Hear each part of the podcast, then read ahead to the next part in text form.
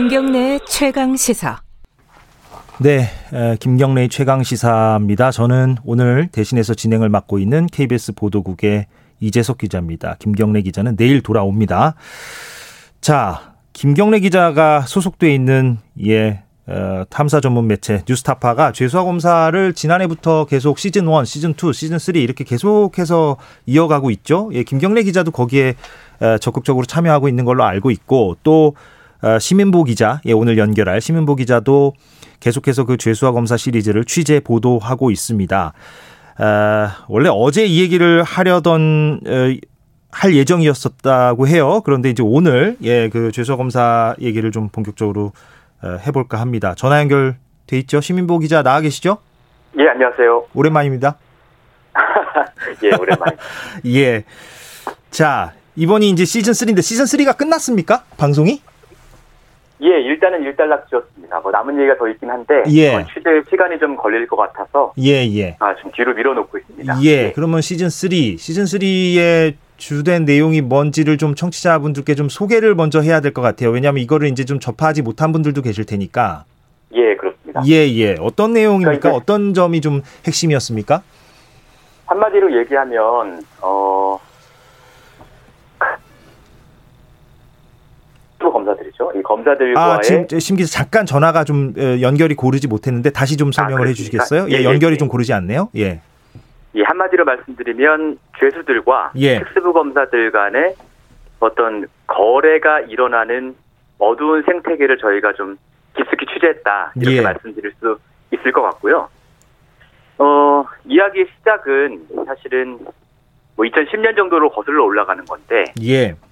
당시에 음, 사기범 두 명이 음. 어, 다- 인천지검 특수부 검사실에서 검사들과 처음으로 관계를 맺게 되고요. 예. 이 사람들이 그 이후에 브로커 죄수로 변신을 해서 음. 어, 감옥에 있는 다른 죄수들의 사건을 검사들에게 갖다 주고 이 사람들은 그 대가로 돈을 받거나 아, 검사들이 돈을 준건 아니고 예. 다른 죄수한테 돈을 받거나 아니면 검사들로부터 편의를 제공받거나 이런 관행이 쭉 이어져 내려오다가 음.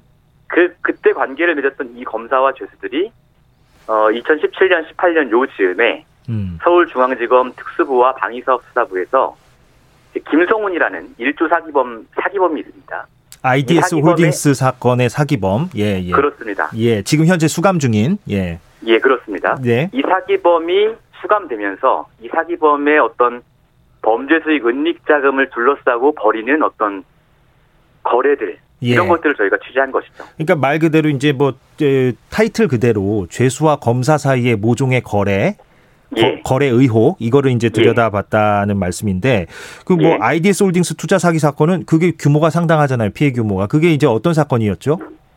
이게 대략 한 2011년부터 16년 9월 사이까지 벌어진 사건인데요. 예, 이 김성훈이라는 그 사건의 주범이 어, 외환 거래에 투자를 하겠다. 예. 외환 거래에 우리가 투자를 해서 딜러에게 돈을 대주면 딜러가 돈을 따든 잃든 우리는 그 수수료를 받아서 예, 원금 손실 없이 매우 안전하게 뭐 최소 월 1%, 많게는 월 10%의 수익을 보장해 줄 수 있다.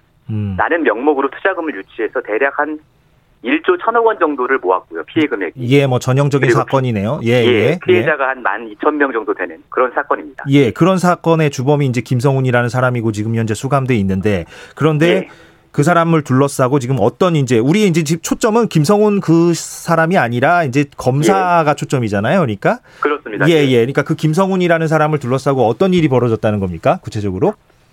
어, 간략하게 말씀드리면 예. 김성훈이라는 사람이 이 죄수와 검사 간의 사건 거래에 있어서 예. 돈을 댄 사람이에요. 첫 번째는. 그러니까 아, 아, 돈을 댔다. 예. 예. 예, 예. 당시에 이제 서울중앙지검 특수부에 있었던 김모 검사가 있는데 이 김모 검사에게 사건을 갖다 주기 위해서 브로커 죄수가 사건들을 수소문해서 삽니다. 음. 그런데 이 브로커 죄수가 자기가 돈이 많은 게 아니기 때문에 예. 그 돈을 댈 사람으로 김성훈을 물색해서 돈을 되게 만드는 거죠. 그럼 김성훈이 받는 이득은 뭡니까? 이득이 있어야 되잖아요. 일단 첫 번째는 예. 검사실에 자유롭게 드나들면서 그죠? 음. 그 안에서 자기 어떤 수하들, 뭐 자금 담당이라든가 그 사기 사건을 같이 그 벌였던 총책들 예. 이런 사람들을 불러서 검사실에서 자유롭게 얘기를 하면서 예. 이 뒷수습을 할 수 있었던 거고요. 음, 그게 정리하면 그 김, 에, 김성훈 씨가 검사실에 들락거리면서 이런저런 편의를 받을 수 있도록 브로, 예. 브로커 역할을 하는 죄수가 별도로 있었다.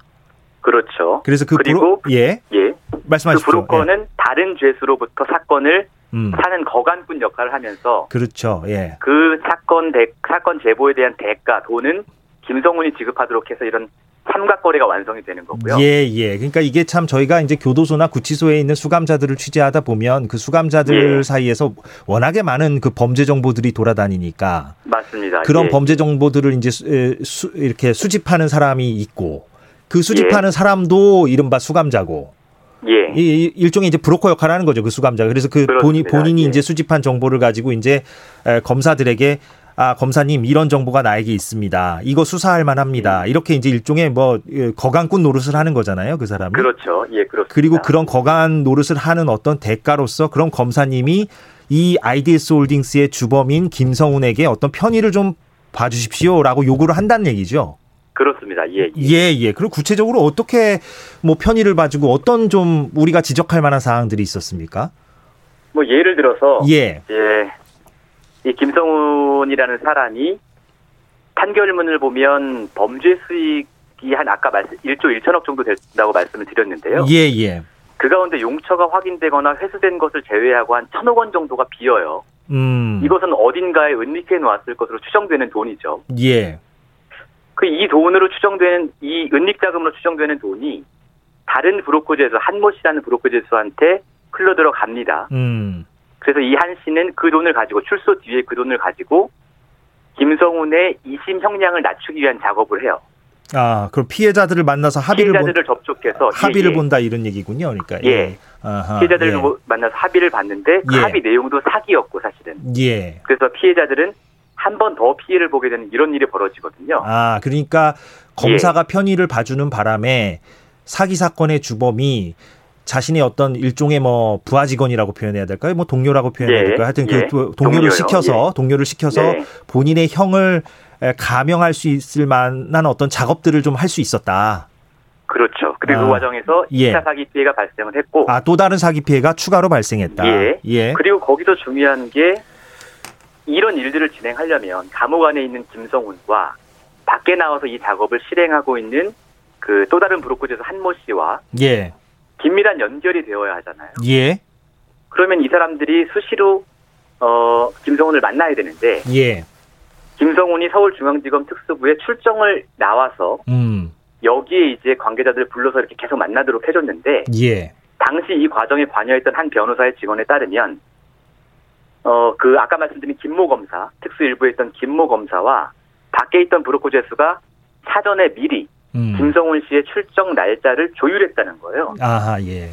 그래서 그 정보를 자기가 알고 김성훈에게 접견을 가서 며칠 날 당신이 출정을 나갈 수 있으니 음. 준비를 해라. 예. 이때 어떤 어떤 사람을 내가 부를까요? 라고 물어보기도 하고 음. 이런 일들이 벌어졌다는 겁니다. 알겠습니다. 이게 참 시간이 많지 않아서 제가 질문 예, 한 예. 두개 정도만 더 드려야 될 것 같은데 먼저 하나는 그래도 그 반론을 청취한다는 차원에서 그럼 해당 검사 예. 그 편의를 김성훈에게 편의를 봐준 해당 검사는 뭐라고 해명합니까?